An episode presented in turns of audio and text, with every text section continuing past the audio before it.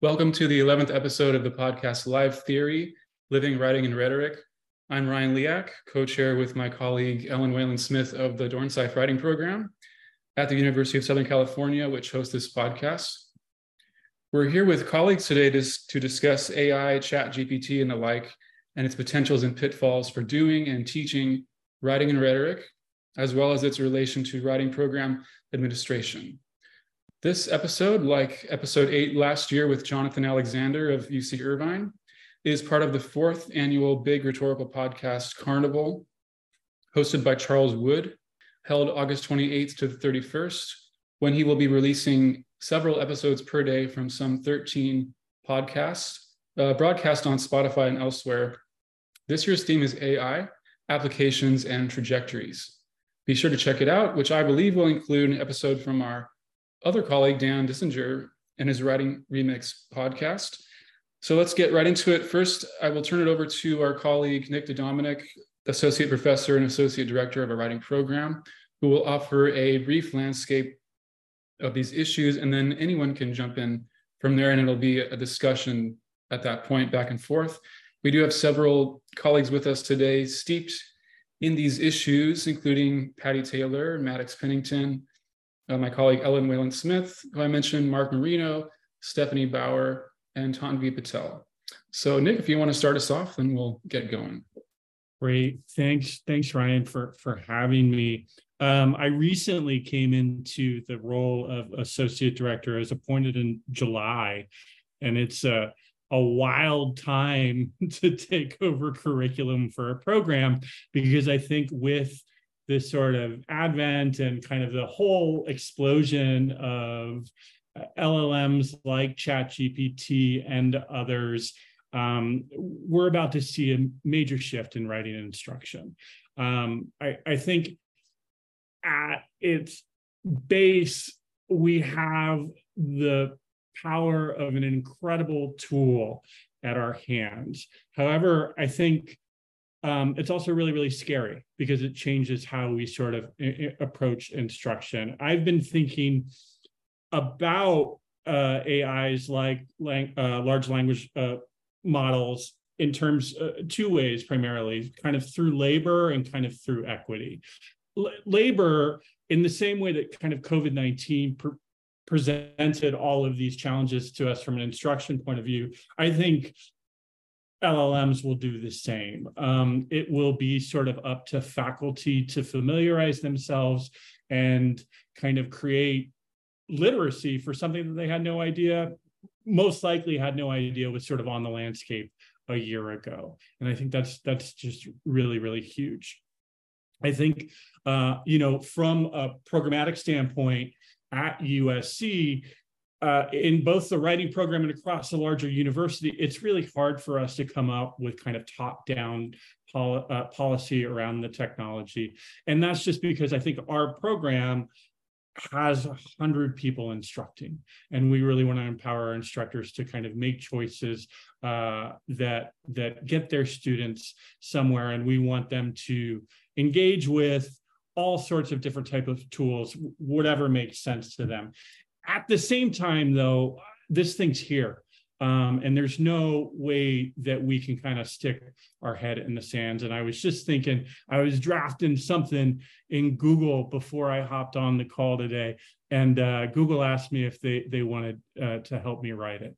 And I, I, all of our students are going to be confronted with those choices um, because they are so uh, right now and will shortly be in every one of the kind of drafting platforms that, that student, students work on. And that kind of gets me to the next place is this, there's this labor aspect that, that we're thinking about as a department. And then there's this, this, kind of issue of equity. How students use these tools is going to vary upon their digital literacy.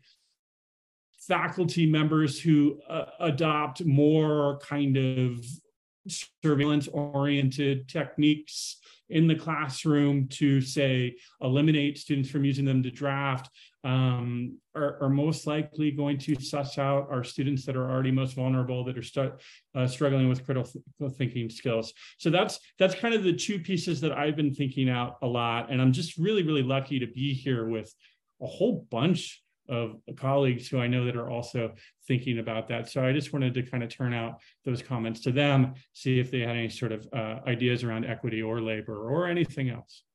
Well, I just want to say I think you're absolutely right that those are two of the big issues, Nick, that um, I have, you know, I've only we've only been really experimenting with this for a couple months, most of us, um, and we don't know yet how exactly it's going to end up playing out in terms of especially equity and how we're going to be working with students. Um, you know, I, I know you, you've mentioned that we already know that it's going to have some disproportionate effects. We know the biases that are built in, or at least a few of those biases have been explored, um, and they really are going to hurt the students who um, come from different language backgrounds, especially. Um, and so these are things that we've got to figure out, and if we want to be equitable.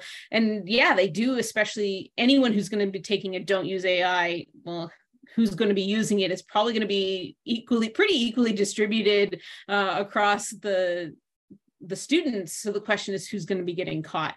Um, and we already know how surveillance in other parts of our society ends up catching people who don't fit the norm in particular ways. Um, so yeah that's one of my big concerns as well when we think about this on a program level yeah, the other the other piece that that I've been thinking a lot too with that is I think you're kind of damned if you do and damned if you don't. If you come down and kind of from the top down sort of instigate, hey, all 100 faculty or all 4,200 faculty university wide have to adopt this technology, have to sort of develop the literacy skills necessary to kind of deploy it uh, that's not a great way to empower faculty. But also, too, we do our students a tremendous disadvantage if they walk into one class at 8 a.m.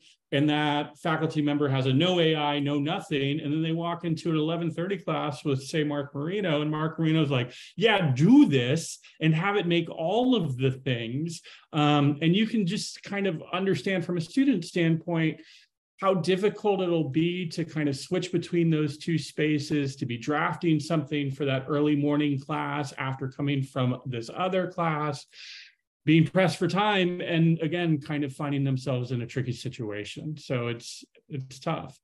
Yeah, well, I'm I'm happy to to be part of creating tricky situations for students.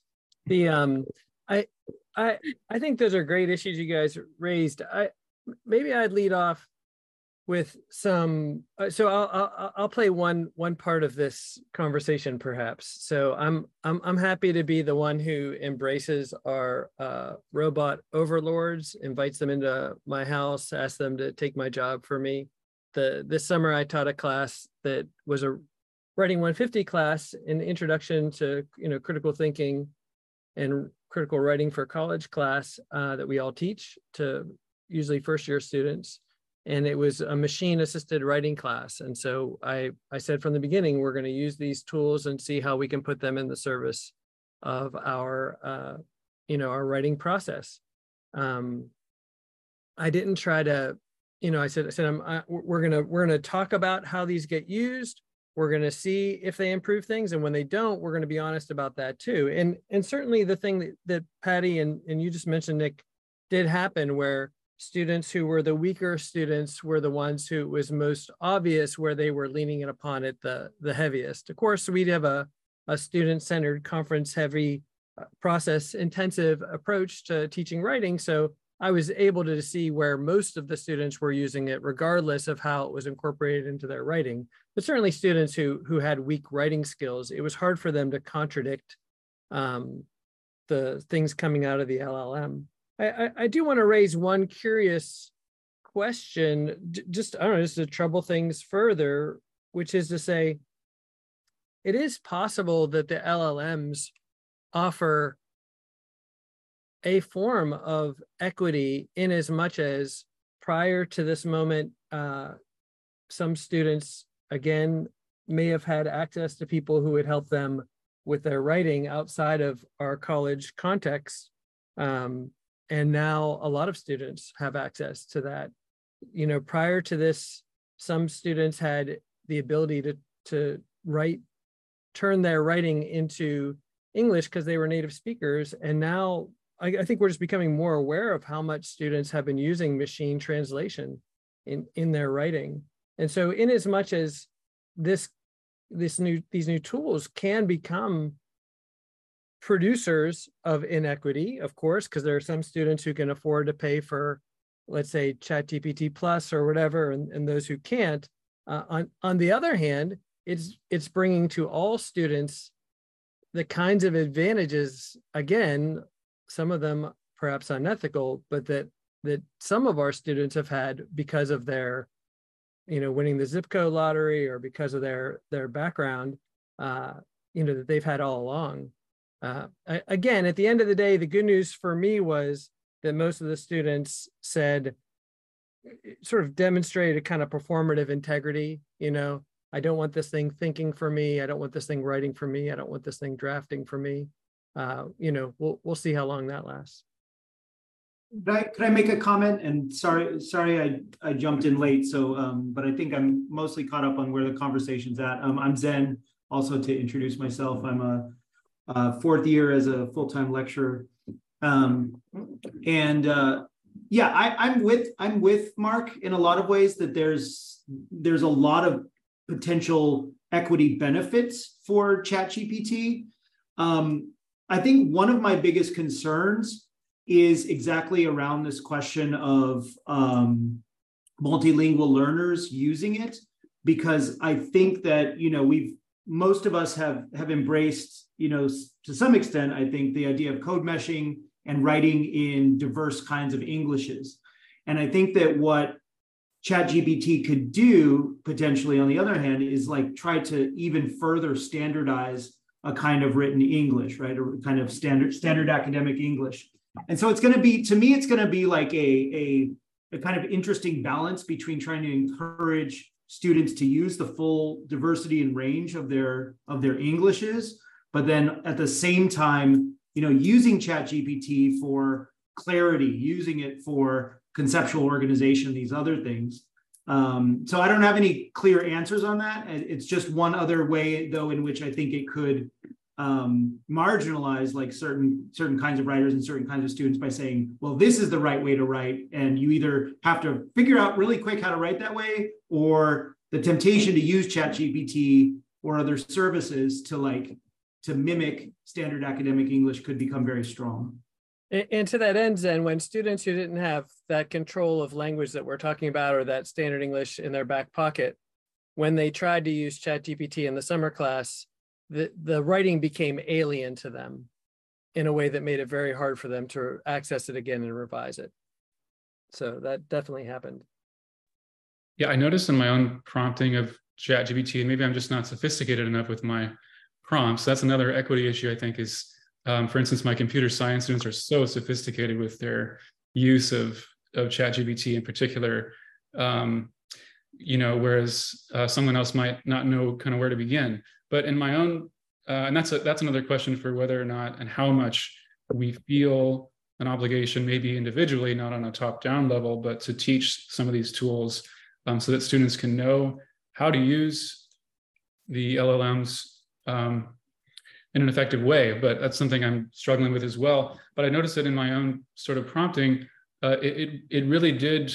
It's, it's you know no matter how I try to get at it through a prompt, it seemed to sort of regenerate the exact kind of prose, you know, argumentative, standard academic kind of five paragraph discourse that I'm trying to teach my students to break away from. So that's why in, in the last semester in spring, I ended up kind of saying, you know, it's, I, I think, uh, I mean, at that stage, it was effective for me to, to say, you know, use it as a research tool. You know, here's how you can do it. Um, it can it can guide you places. I you know think about it at the very least as a sort of very advanced Wikipedia. You know that can kind of lead you places and and um, turn up possible resources, but but be careful because the more you know something well, this is a bit of a separate issue. There's the academic discourse language standardization issue, but also the more you know something well, the, the more you see uh, in terms of the biases, just how much ChatGPT does rely on sort of standard ways of thinking in a particular discourse.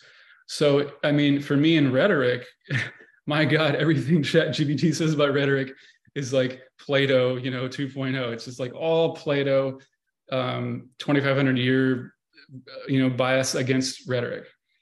And even if I say, okay, ChatGPT, give me something like different from the standard Platonic biases against rhetoric and rhetorical theory, it does it in a, it still does it in a very Platonic way because most of the people who have written about the issue come from um, that kind of philosophical bias.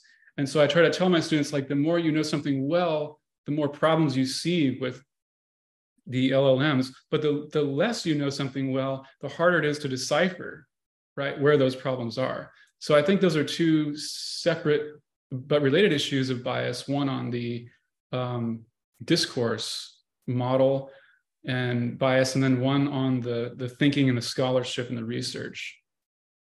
I think that's a great observation, Ryan. And I, I think that's why having assignments where you have students maybe take a prompt to ChatGPT and then write their analysis, their writing can be what ChatGPT left out. You know, like really take that to task. I I, I think I think we should. T- I I have some reservations about ever using ChatGPT or even Perplexity.ai as a research tool. I I just don't think it's designed for that. I think it's a good, you know, heuristic for coming up with initial drafts uh, or perhaps revising. I it, it just it's not connected to the internet in the same way that other things are. It, it it's not as smart as Wikipedia. Um, but I mean, I, I understand the analogy, but I, I, I just don't think that that's necessarily the strongest way to to use it. I I, I think it's in our best interest to teach our students how to prompt. a, a lot of the things that people think ChatGPT can't do or any LLM can't do, it's it's for lack of of particular prompting. I, I this summer we came up with a with a mnemonic for an approach to prompting. I'll quickly go over that was uses the word prompts as its mnemonic. It's as a little uh, anagram. It's uh, uh, abbreviation. It's personality is the first thing you could ask for. and it, you give it a rubric. That's the R, the prompts. O, objective. You give it goals. M, you give it models. This is the big thing. This new one that's out, Claude.ai. You can upload a novel's length of models for it. So if you're saying it's not writing essays the way I want it to, you could give it a novel's length of sample essays that are in the style and content that you would like it to produce. And it will be trained on that. It's like it's like a really easy form of fine tuning. Um, particulars, it's good. Anything you don't want it to hallucinate or make up, you got to give to it. So quotes, facts, things like this. Again, this is why our Claude is the reason why our um, checking to see if it made up quotes won't won't catch it anymore because someone could upload all of the essays that it wants to, to have quotes from and the LLM will will just pull from those essays. Um, the task, you, most people start with the task, but I think I throw it lower my list because I think these other aspects are very important. And, and the last one I use is setting, which is kind of the context for the writing because at least ChatGPT starts starts sort of tabula rasa at the beginning of every prompting session. Um, when I showed these to, to my students, they seemed like they started to get uh, better results and sort of understand more about why they were getting certain kinds of results. It also felt a little bit like handing the bank robbers the code to the to the bank vault. So uh, well, anyway, a little ambivalence. Mark, that it's Nick again. That's kind of interesting thing because I just think about like a turn of the century morality tale about like trying to cheat the system and then by cheating the system you end up working harder to cheat the system than if you had just done the thing to begin with right and if i'm going through the process of selecting quotes coming up with a novel's length of material and iteratively prompting this thing and you know patty and i have talked about this as sort of outcomes and evaluation of outcomes, right? Like that demonstrates really considerable thought in the same way that drafting a paper in one of our classes would, right? And so then, you know, if I can train Claude on creating this thing, am I not then doing this? And if I'm going through revision processes, so you get into a weird snake eating the snake kind of piece there, but quote selection, finding enough language where I'm reverse engineering what I think the instructor wants to give to this thing means I have to interact with that language at some point. And then I'm also reading product and drafting through that too, right? I, I just painted the fence. Yeah, right. Well, which is which is one way, great, to situate the act of even coming up with a good prompt or using engaging these as a way of I mean, you'll you'll notice in that little silly mnemonic of prompts, it basically has a lot of the things we teach in rhetorical situations anyway, right? Consideration of audience and context, right? All, all of these things.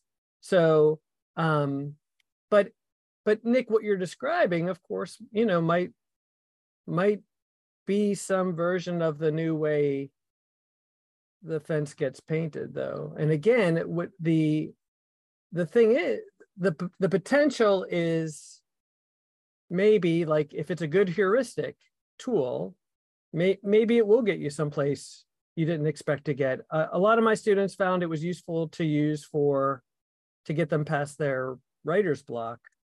Mm, I don't know. I, I have an ambi- ambivalence about that, but but it, it is possible that this what feels like I, I hear what you're saying about about the enormous the the labor involved in in that process and it leading you to sort of similar ends but if we took it the other way i guess the other thing that's implied by what you're saying is that that gives us an awful lot still to evaluate in the in the students process i want to throw another question on um, how many of us just by a show of hands this is maddox pennington by the way would be messing around with chat gpt if you weren't teaching writing like as writers yeah so I would think about that, like in the way that I present this to students, because one of my things is like, if I weren't teaching this, I would not be touching this thing with a 10 foot pole. But because I am teaching it, I'm interested in what it can do and what it can't do. And like, I'm a kid who grew up with like that Hans Christian Andersen story, The Nightingale, right? Where like you have this beautiful bird that makes the emperor so happy, and then he gets an electronic one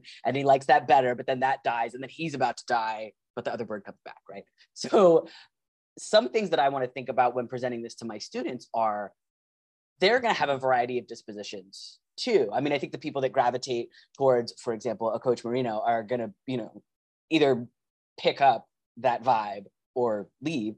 And I think the way that I'm trying to use it this semester, at least, is in the first part of my class with a lot of like expectation setting. Like, what types of things can this help us do from the ground up? and then as we get on like i i'm not interested in like micromanaging my students process to make sure they're not using it but i do want them to be able to and i know some of us do this too have like reflections how did you use it why did you use it um, i'm also really interested in demonstrating the limitations of its abilities like if i ask for a list of prompts. And then I'm like, okay, give me some authors or experts to check into for that prompt. I have to ask multiple times to get non-white authors, to get queer authors. Like I have to ask multiple times for the types of things I want, which I hope dramatizes for students that when they go with like the first four Google results, they're doing the exact same thing, right? I'm interested in like the political implications of something that is regarded as air quotes neutral um, and in making room for different dispositions towards the tool in the way that we all work at various stages. I would just also like to bring in the question that I, the well questions of plagiarism. Um, Mark, the what you're saying, what is it, Claudius? I mean, that sounds like gross plagiarism by infringements, right? If you're just feeding it uh, works of published authors, then it seems like it, to me, is asking students to do exactly what we tell them they shouldn't do, which is just take things unattributed from other authors. And I know that there have been creative producers who are in lawsuits right now pushing back against it. And then the other thing I would say, and I don't, obviously, I don't, I mean, I just maybe at a basic level, I come to this with a lot of skepticism. And there's a way in which, like, some of the people that I'm listening to in these conversations are cautioning that this is going to be another kind of flash in the pan, like MOOCs, you know, it's going to change everything, or crypto, it's going to change everything. And some people, not, you know, I, I'm not persuaded by that necessarily, but I do take that kind of with, okay, like maybe, maybe that suggests we approach this not with just unalloyed enthusiasm or or inevitability. That's the other thing. And I guess I see what the actors doing as being also really important to Nick's point about labor because the actors are saying and writers you know they're saying no we're not going to accept this as inevitable that this is coming. We're going to make contracts that are going to guarantee that we still have a place in this process. And so i guess i would like to see us as well not just be like bowled along by the inevitability of this is happening and get aboard or you're a Luddite or whatever it is, but also just have a recognition that I mean these are exciting and you know really really dangerous and I think where there's too much just a willing either like well it's happening I guess we got to go along with it or just like yay let's do this and not enough like what is what does this mean in terms of the ways in which these tools work in terms of you know another thing about labor to your point again nick is the ways of who's feeding who's training these models and there have been stories about the ways in which those people are being exploited for their labor the resources that are going into these tools so i think all of those are things that i and i i worry because USC, I think, so often is just following the trend and jumping aboard where the money seems to be. Sorry, but um, and I think it's to, to really important that programs like ours are the ones that are really taking this very, very seriously and the and the concerns that that we're raising in all of this. Yeah, I agree with you, Stephanie. But I, I uh, was at Georgia Tech when they were doing uh, when the MOOCs were kind of all the big rage. This is going to completely change higher education, and so my program there, and um, this is Patty Taylor, by the way. Um, my program, what they did is that okay, let's test this um, and they i think it was really intentional engagement that gave us the ability to participate in those conversations that we have to actually be willing demonstrate our willingness to try these things and then think about them critically rather than always being from the outside being the critical uh, voices. Otherwise we just end up as cassandras where we will say oh th- th- here are all these problems. But if we haven't shown the willingness to engage they're not we're not going to end up being listened to. So i think it's really important to have a mix of people who are experimenting and dealing with these and trying things um, especially here in these early stages so that we have the ethos to be able to persuade and say, here's what it's doing to our students, here's what's useful, here's where we really have a big problem, and this isn't going to change what you think it's going to change. Um, I know that that was really what came out of Georgia Tech's experiment trying to do a freshman comp MOOC was it was like no, this does not work here are the things that looked like they might work and then did not pan out um, and the ability to have the evidence to support that um, was really crucial for a lot of the pushback that our program actually ended up doing for the university as a whole. Uh, Karen Head wrote a, a book about it um, a few years ago about that experiment. I think um, I, I, I love the the calls for critical AI literacy, as some people call it. To the to the plagiarism question, Stephanie, if people upload uh, you know all their articles to Claude and then they say draw quotes from this, they're they're not doing anything more plagiarism than than anyone else does. The, what I'm saying is that those quotes will be properly attributed to the articles that where where they came from. What what the students are doing at that point are they're feeding the system models, which which is to some extent what we teach students to do in their own learning when we give them a syllabus full of readings that are that are models for them. Um, i don't think again be, trying to be a futurist is is a silly proposition which is why i'm happy to also be a fiction writer um, and kind of a satirist but um, i don't think the analogy to moocs holds up here i think it's more like smartphones or the internet in that you cannot use a smartphone, but you can't stop a smartphone from being here. And you cannot use the internet, but you can't say that the internet hasn't already changed everything. Um, I don't know. My my my my little takeaways. I, I I try to boil them down for the beginning of the semester. You know, to to basically this. You know, I think I think people shouldn't be afraid. You know the llms aren't that good just yet. They still come up with as ryan pointed out five paragraph essays. Their theses are really listy. Um, their conclusions begin in conclusion. I mean this is at this point again who knows? Maybe maybe next week it'll do something different.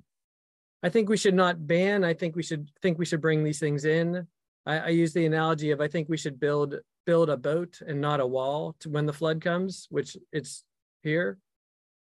Um, I do think we should build critical AI literacy, and there are great resources for for that out there. I like I like reading people like Rita Raley and Liz Losh and folks like that. I think Maha Bali, all, all those folks we had that Maddox and I had at the Future of Writing Symposium this past May were, were wonderful contributors to that. Um, I think people should share resources. You know, we need to do this as much as possible as, as teachers. We've got a little listserv we've got going on here that, that's based out of USC, but anybody can join that, that where we're discussing these issues. Um, and um, and then also I think we need to keep in mind that um, that you know contexts are are really different all, all around the globe at this point too, and and for where people are using these. So, you know that that that's going to affect everyone as well in in lots of different ways. Just to follow up on that, my point about the plagiarism wasn't with the students; it was with the authors whose work is being fed into Claude. Yeah, I think I think again, that's to me, that's a little bit of the the toothpaste is out of the tube one already. But but I I, I understand I understand the the response, and I understand why people have been trying to figure out ways to oppose that. But a lot of these models are already made, so it's it's a little well, bit of a moot point. You know, just to get no, not not true though, Mark. There was that guy who put together the repository of all of the works. Did you read about that? And then the yeah. authors, the living authors, are like, "What are you talking about?" And he took it down so i don't know again i don't think it's it's inevitable. I'm going to come and again i take all of your points. I completely agree with you. I am on board with the literacy amen. Uh, i think you're absolutely right patty's right. We need to be studying these tools. We can't be just on the outside being the you know doomsayers or whatnot. But i will counter your analogies with a couple of other analogies that ezra klein gave about what all these things are like I don't know if y'all read his column about it, but he described it as a summoning, that we're summoning these spirits that we don't understand. And I thought that that was, again, maybe hyperbolic, but also uh, there is a way in which even the people, you know, as we know, who are working on these tools are concerned about the interpretability of them and what happens when we're creating these tools that we don't understand. And then I also read, I don't know if y'all read the Ted Chiang article in the New Yorker, and he does his analogy is uh, it's McKinsey for the uh, it's capital's willing executioners. And again, to the to Nick's point about about the labor concerns. So, you know, I think we again want to be looking at these things and all of their complexities, and we don't know what's going to happen.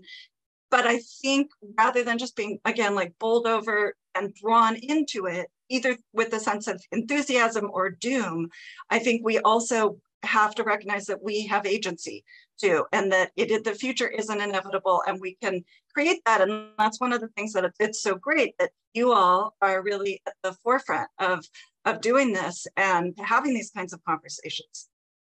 Yeah, I, I hope you're right. I suspect you're wrong. I will just add that I think one of the things we have to do is make sure we're having these conversations not just amongst ourselves, but specifically with our students. Because if we're just having these as faculty, um, then I, I, think students are getting a very distorted view of the conversations about AI if we're not having these conversations with them and we're not getting their input. Um, that's one of the things I'm going to be trying to do, be really intentional with them about this semester, um, is really trying to say make sure that they're making informed decisions and not just kind of going with the flow of everybody else is using it um, and saying i'm i'm going to be doing a lot of stuff with talking about like the cognitive science of learning and what is it that ai is potentially doing to their own learning processes as well as their writing processes. Because i think there's going to be a real temptation for a lot of them is to just use it without thinking. And so the critical ai ai literacy for me is not just how do you use this tool what are its uses and and limits, but what about the broader context in which we're engaging with it? How is this affecting, you know, the, the medium is the message. What is the message of this medium? Um, and I think that's something that for students can get really lost if we just have these conversations amongst ourselves. Yeah, I think I think one of the things that happened, just to build on Patty's point, that really helped this summer was the the Bender et al. stochastic parrots article and the other Chiang article about the blurry JPEG proved to be really useful in helping students to understand the way the system worked. And once they understood like the, these, these again, they're just analogies, the like stochastic parrots, et cetera, the this prob- probabilistic word producing engine. Once they understood that, then they were less likely to ask it to do stuff that it's kind of incapable of doing. I wanted to oh, add on, on to oh. that list that Dan McQuillan sort of it, the bullshit machine analogy is really, really good, right? That the the allegiance of this technology is not to veracity it's just overwhelming confidence. And you can start to make analogs to other things that students may may not be able to get a handle on and it's just just bullshit just bullshit. Yeah, I've that, been, yeah. even before oh i'm sorry I, I, even before you know any of this came down I, have been teaching in 340 for the last maybe three or four years i've been teaching um, I open it uh, with having them read Hannah Arendt's um, essay. Uh, it was called um, can't remember what it's called now, but it's about it's on it's about thinking. Um, it's on what thinking. You know, it's a philosophical sort of disquisition on what it means to think, um, and she opposes it to knowing. And uh, so we use like I use that throughout the the course. You know, what are you doing when you're thinking versus what are you doing when you're when, when you are knowing something, right? Like um, and I I haven't done it yet, but I mean, it seems to me that there's a case to be made that you know AI doesn't think in the same way as humans think, uh, at least not yet, right? And that um, and one of the things that I taught that I as a writer I, th- I think about is the um, the idea of unpredictability, right? Like when you're writing something, you never know where it's going to go, and a lot of the not knowing comes from the fact that you're like an embodied person, and so the the path that you take is going to like hook into all these weird embodied experiences that a machine isn't going to have. Um, and the sort of unpredictability is what thinking is about. And that, that's Arendt's point anyway is that thinking isn't thinking if you know in advance uh, that there's a probabilistic outcome um, anyway I even without bringing in ai i find that students really see that sort of distinction between thinking and knowing as really um, uh, useful in, in their own thinking about what it is they're even doing here at college, right? And what what matters to them to take away from a class like this. Well, and, that, and that's the problem that I had with my students using it for their sort of drafting tool, their brainstorming tool, right? Was mm-hmm. that I know it got him past that hump of like a blank page, but to me that struggle is is an enormously important struggle. The thing that happens while you're trying to think what's that sentence going to be 100% mm-hmm. now I, we should bring up another aspect of this though. So during the course of the semester building on this exercise that jeremy douglas came up with called he calls the perfect uh, perfect nanny or perfect tutor exercise you have students come up with what they can what they would define to be a perfect writing instructor and they give them all the attributes or all the them all the attributes that they would want this person to have. They give them a rubric they give them expectations ways of giving feedback. And then we went through the exercise of having the students put their papers into that. This is where it gets really scary into the llm and to generate some feedback. So i did this exercise with them. I made one i made two. I made one called coach tutor and one called reviewer number two and uh, and I use them both with ChatGPT 3.5 and with ChatGPT 4. And uh, then I would I gave it a series of papers, and uh, and the feedback that it gave those papers, while not always exactly what I would say, were uh, re- was remarkable. Uh, I mean, remarkable in that it certainly applied to the writing, and this is one of those like unpredictable ramifications of using these tools. What I like about the exercise is it gets students to think about rubrics. But what was interesting to me more than I expected was how well the system could provide frameworks of useful feedback to students that seemed applied directly to the paper that was fed in. Now, at that point, maybe maybe I have taught, you know, thought us out of a job, but it was interesting. I mean, I think if the pandemic, I'm not going to use that cliche if it's taught us anything, but students have just spent like years trying to learn in this kind of machine centric, screen centric way. And I think it just disadvantages a lot of different types of learning styles and a lot of like neurodivergences. And so I think, um, you know how like cars exist but people still go hiking? Like that's one of the ideas i want to try to sell my students on mm-hmm. and offer them both in terms of like developing the prompt and developing their process. Like i think it's part of something that's always been a really core value of mine of like empowering students out of that corner that a five paragraph test centered essay puts you in.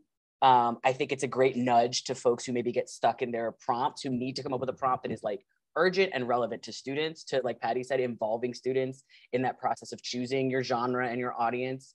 Uh, and it's also involved in like a decolonial process of bringing more voices in, right? Because if a certain part of the academy is going to get more and more attracted to these like normalizing kind of again these these like structured approaches these trying to replicate human thought approaches and overlooking the fact that like we all have human thought right now like in terms of being a creative writer on academic or publicly relevant topics every student has something that's more valuable to me than what ai is um, and i really look forward to like putting that in my materials as well like i may not be able to get every kid on board with the intrinsic value of learning but I am always to like model for them both in my feedback and in our work of constructing a class community together that they absolutely provide something that is essential. And just because you can copy it doesn't mean at some point you don't want to like hike up to the top of Griffith Park and just look around. Like, yeah, there's Google Maps, but is it the same thing? No. and I think it's also an invitation to play around with things, to play with zines, to play with switching modes. And like if you're already interested in multimodal things, there's a lot you can offer your students that aren't just how do we get really good at this one thing. I do think it's valuable to know how to use this tool, but I also think there's just so much value in like making the full buffet of things as important as sussing this out.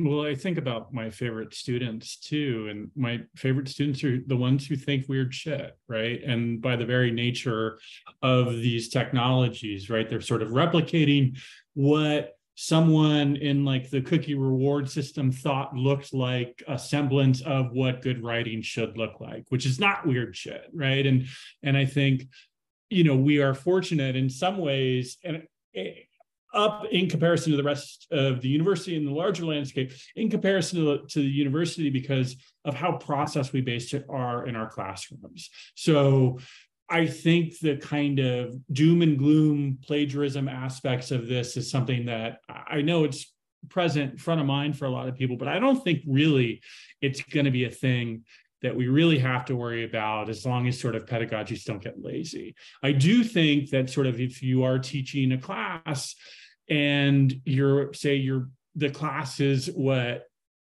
American and you read Moby Dick that semester and you're one of these professors that c- comes in and explicates and then you at the end of the term the three weeks before you go write me a 10 page paper on this sentence i put on the board. That person's pedagogy is going to get blown away but it was never good to begin with right? And that's that's what's going to sort of kind of get wide open there. The other thing is too back to this idea of sort of you know the writers in my classes that are sort of quote unquote most rewarded with better grades they're thinking about things in complicated and nuanced ways in ways that these technologies won't think about them.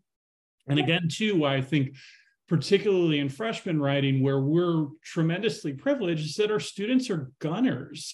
They were at these little private schools and they were just beautiful flowers and everybody told them they were special. And if we continue to tell them that they will be special if they think in ways that these technologies don't i think we can engender them to do that and show them the use of the technology as tool but not the totality of their writing experience. So that's, that's kind I, of my... I, I find that characterization like really appealingly romantic. Um thanks mark. but but but but because I'm self-serving, having co-authored a plagiarized book with ChatGPT, hallucinate this. Yeah, um, but it's um, not very good. I read it. It's, I, I was uh, I didn't enjoy it. I was uh I you don't think that's a romantic project? Come on. I, my point is that I was surprised by it surprised me by what it could do. The, the the things that we're saying like our very very best students can do like they they do things unusually like they whatever like you said the exact opposite on this very podcast in the last hour. You said it's not capable of producing good things. It's a five paragraph essay. The theses are list, listy. You've oscillated so hard, man. I know Tanvi well, wants to wait in, but I want to say one thing about Mark's book.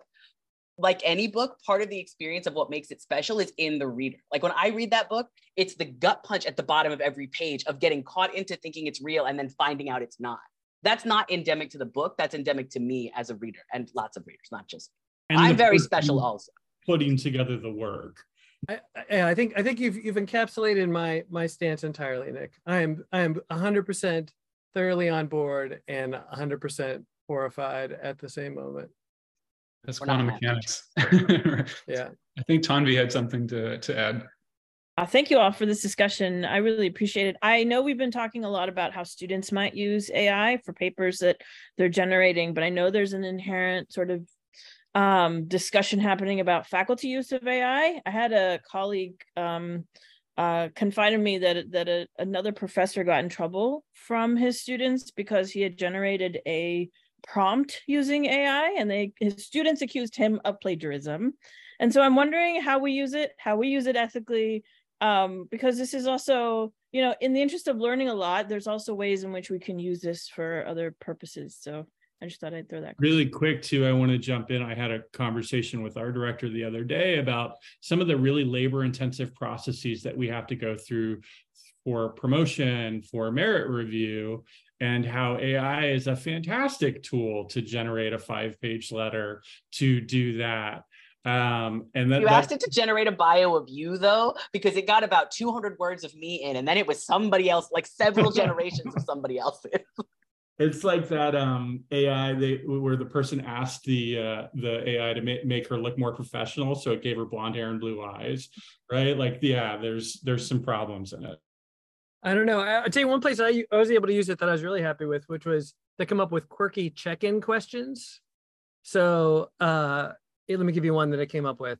Um, picture this: you've been granted your own floating island in the sky, and you can customize it in any way you want. What unique features does your island have that reflect your personality or passions? Are there inhabitants, festivals, or secret hideouts?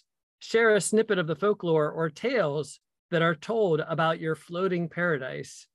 Uh, or, or another one that I loved was if you were to morph into an exotic creature every time you listen to your favorite song, what creature would that be and why? Describe the first time you transform. Where are you? What's happening around you? And how do your how do your new abilities or senses heighten your experience to the song and the world?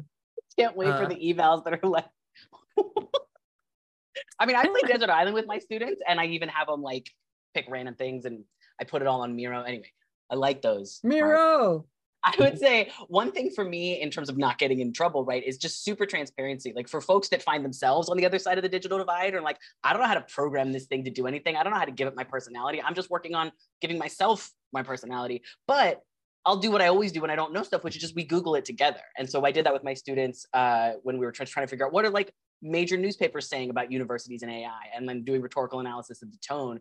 But just like opening it up and and walking through it together, I think is a super useful tool because then you can say what you like or don't like, and they can observe what they like or don't like. And to I think Stephanie and other folks' points and Ellen's points, they'll figure out, oh, I can like or not like this. You know, this isn't like the TI 83 that I got handed in whenever we got handed that. I don't have to use this. And you're you're again just modeling that process of inquiry, right? Like none of us have any of the answers, but I think the best thing that we can do is just keep being transparent about what's out there and what we think about it. I- I've got a friend that's at a tech company and a CEO only interacts with him through ChatGPT generated memos. And those memos often contradict what the CEO is saying to him in meetings because there's a disconnect. you CEO sort of literacy doesn't review it, right? And I do think that there ultimately will be some kind of larger social fallout where we've got written documentation that's being produced by, you know, also the slip and fall lawyer that, you know, was getting uh, his briefs drafted by ChatGPT. Um, Tanvi, what what happened with this instructor? The students came back and said ChatGPT generated, and then where where did that Yeah, I don't, I don't know if the case has been solved yet, but Okay. yeah, the students were not happy that the, the instructor hadn't written their own prompt here. Um, well, I mean, that's a, that's a really nice thing in the sense of like it's it's making the students very aware of how we feel when we get papers that are plagiarized, or you know, when students you know deny that they've done something that they clearly have done. Right? I mean, I think uh, one for me, the thing that I'm putting on my syllabus this semester is, uh, you know, it's got two parts. It's got one part, uh, if you couldn't ethically ask another person to do something to your paper and submit it as your own work. You can't ask ChatGPT or another AI to do it. Um, and then the second thing is if you are using it in a way you think is ethical, document the heck out of it. Mm-hmm. Uh, explain, describe, include your prompts, co- you know, include um, links to the the conversations, then we can have a conversation. And I think that's the real thing is like if you're going to use it in your work, you darn well better be documenting that as you know as a footnote just as you like oh this idea came from this colleague in this conversation. We should be doing that when we're writing professional documents and you know publications. We should if we're using chat gpt or other ai i think we should be doing the same kind of crediting and documentation um, that that's what we're doing. And if we and we should especially be doing that with our students if we're expecting that of them right? If we expect them to document their process if we expect them to give credit then we should be doing the same thing. I, I just think it's going to be difficult to en- enforce because i think if, if we go back to nick's you know his story from the beginning of the podcast where he talks about it popping up on on you know google docs or microsoft word right? I think that's going to be it's going to be increasingly showing up in places sort of like in the composition moment in ways that are going to be hard to isolate and document. And what that's going to lead to is just like now, for the past 20 years, I've been grading sentences that could only produce be produced by the combination of a student and a grammar checker. Only they would think that this was a good sentence to pass on to someone. Similarly, we're going to get new forms of writing that are going to be like weird amalgamations of student work and AI work. And it's going to be unsatisfactory on on new new levels that we have we have yet to to have fully encountered. If i can jump back to the yeah to that point on the the influence because uh, i'm thinking a lot about you know how how ai chatgpt llms are something are, are a new version of something old right? I mean the way that rhetoric used to be taught and is still taught um, is through imitation. And so you know that was the, the oldest form of rhetoric teaching was you want to do this thing? Here's a bunch of people who did that thing you know like read listen and do it that way. And then you as you learn and you you are a kind of llm yourself you internalize and you um, produce a speech or, or, whatever that sounds a lot like um, who you've been listening to or reading. And in fact i think when we had daniel gross from uc irvine associate um, professor of english over there he was saying, in fact, that that's something that you can look for as a more advanced. You know, we, you know, we all start out learning language through imitating our parents and our family and our friends and so on. Um, and as you get more advanced, uh, it's you know, kind of like Bruce Lee says, right? I mean, adapt what is useful, reject what is useless, and create what is uniquely your own. And the most advanced, you know, writers will be able to have that input, but also create something that isn't just a replication or an imitation. And Daniel Gross was saying, like, that's how you know you've gone too far is like that, that your article that you're writing sounds exactly like some of that you've been that you've been researching. And so um, in, in a way, you know, I think the LLMs are, are a new version of something old, a, a kind of, you know, learning in one way, learning through um, through imitation where the student, you know, takes in or, or, or uses or, or um, manipulates the the input right from their from their um, chat gpt or whatever um, and the more advanced way to, to to work with it as as a writer or thinker i think is to um, to use it as a resource as you would use kind of any other resource but but to have the the the the, the method of working through it right and, and of differentiating your own um, voice. So i think it, it does you know it, it can um, work as a resource that way. Uh, just just the one point on equity, because I was thinking of Chuck Palahniuk, you know, who, who said somebody interviewed him and, and asked, uh, well, who are your influences for your writing style? And he said, I'm a product of everyone I've ever read, read or met. And so, and how do you properly document or give credit to those people who all kind of mesh together? So from the from the student end, I think that's okay, right? I mean, they're they're reading, they're thinking, they're they're developing their voice. Um, but just to to point to Stephanie's point, um, the, the I think one of the main equity issues there is then the, the, on the on the flip side, when you have um, the companies, you know, getting revenue from these models um, versus a student who is uh, writing a paper, maybe not properly citing um, and learning to do so, versus someone who is getting revenue from the, the combination of those works and, and, then, and then not paying the person right for, for their share of that of that system. So i think those are a little bit a little bit different but yeah maddox. I think also in terms of, of emphasizing voice right is rather than getting students worried about sounding like someone, you know, like leaning into that for short bursts. Like I was a kid who I grew up reading like P.G. Wodehouse and Mark Twain, and sometimes everything sounded like Bertie Wooster or Innocents Abroad, right? And so you sort of lean into the skid and then lean out. And so I like the idea of short things or rewriting the same, you know, paragraph in different voices or in different modes. I think these are all useful long-term writing process tools that we can also use to dramatize like those small word choices really matter. Like this one might make you sound like a robot. This one might make you sound like a robot trying to sound like a person. And this one is, you know, you laying on somebody's voice. And I think this generation is pretty inventive in that way. I mean, there's a lot of memes, right, about using predictive text to write messages and stuff. I plan to spend some time in like the first or second day of my class talking about like attention as a currency and like what can you disable so that your attention isn't disrupted? Let's all go to google docs together and disable the predictive sentence level text because i i just i see them do that and they just hit yep yep yep yep without even thinking about it and they forget that that's a thing that you can turn on or turn off. And there's so much about academic institutions not just usc but everywhere that i want students to be willing to question and like decide is this the right hat for me? Um, that i think hopefully it's it's all building into an ongoing conversation. It's not just like a new panic thing, you know, like giving your kids any other fundamental life talk. So I've heard. You want to build that in as you go. You don't want to just panic when there's an urban legend about a certain kind of party. Yeah. Just to go back to what you were saying, Ryan, about uh, the you know imitation's always been a part of you know learning how to write, and I think that's absolutely correct. But I one of the things that I've been thinking about is like not just what our students right now are doing, but how is this going to affect the students we have five years from now? And if we are if they are being trained to outsource that imitative uh, practice, what is that going to do to their own voice, to their own writing? Um, I don't know. I had like maybe it'll still be fine and it will work, but I'm also wondering how much, uh, if as they come to rely on it and use this a, as an extension of their writing process, what will atrophy in themselves that they cannot do it unless they have that assist.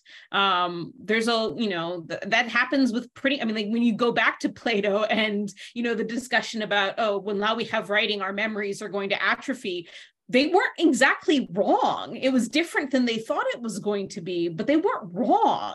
Um, and so I think that's one of my big questions that I'm going to be kind of trying to watch for is what are the long-term ramifications of relying on this technology? I know my writing process has changed because of my reliance on particular tools. What is a reliance on this technology going to change about me as a writer? Um, and I don't have any answers for that.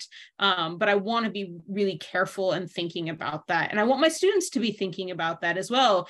And I'm I am a little con- like worried in the kind of general sense about the students who it's been built into their process from the beginning. We don't have any of those students yet, but it's not going to be long off. Yeah, I agree. Uh, I agree. I agree with you, Patty. And and and I think if I, the only thing I just want to throw out there for people who are thinking of not bringing it into their class is if we're not going to to teach engagement critical or otherwise with these tools who who who is? The, when they graduate these students are going to go out to workplaces where they're going to be sitting next to the person who can write 100 letters in two minutes because they're using these tools.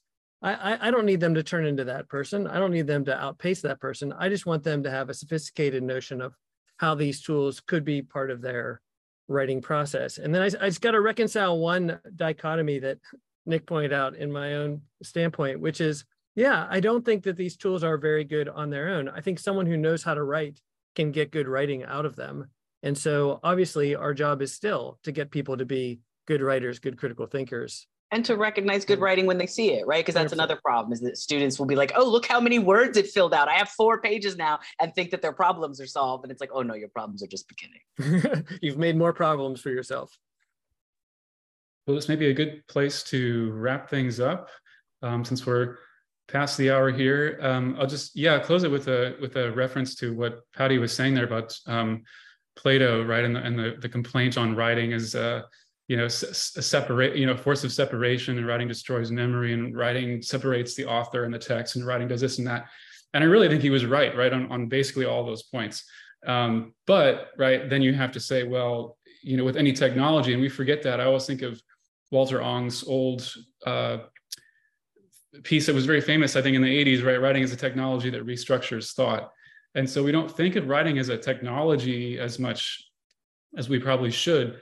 And so with any technology, you have to ask, you know, uh, kind of like I framed this discussion. I mean, what are the, what is the potential? What are the potentials and what are the pitfalls? So I, I do feel for me, um, I mean, I was very skeptical in the beginning. I do think that, I mean, I feel personally an obligation to, you know, in my courses, teach students how to navigate at least um, these tools uh, to, to, raise some of the, the, questions that we've been talking about in terms of um, the writing process, the research process, uh, equity, right? All these, you know, learning language, standardization, academic discourse.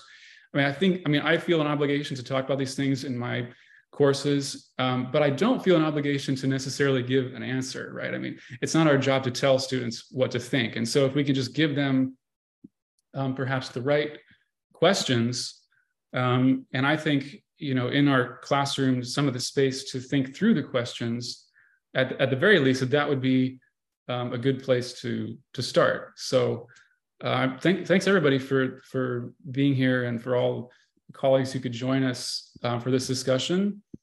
And we'll go ahead and end our 11th uh, podcast event here. And uh, be sure to check out the rest of the Big Rhetorical podcast, which will be ongoing from August 28th to the 31st uh, to hear more on these issues. And we will see all of you again uh, in fall.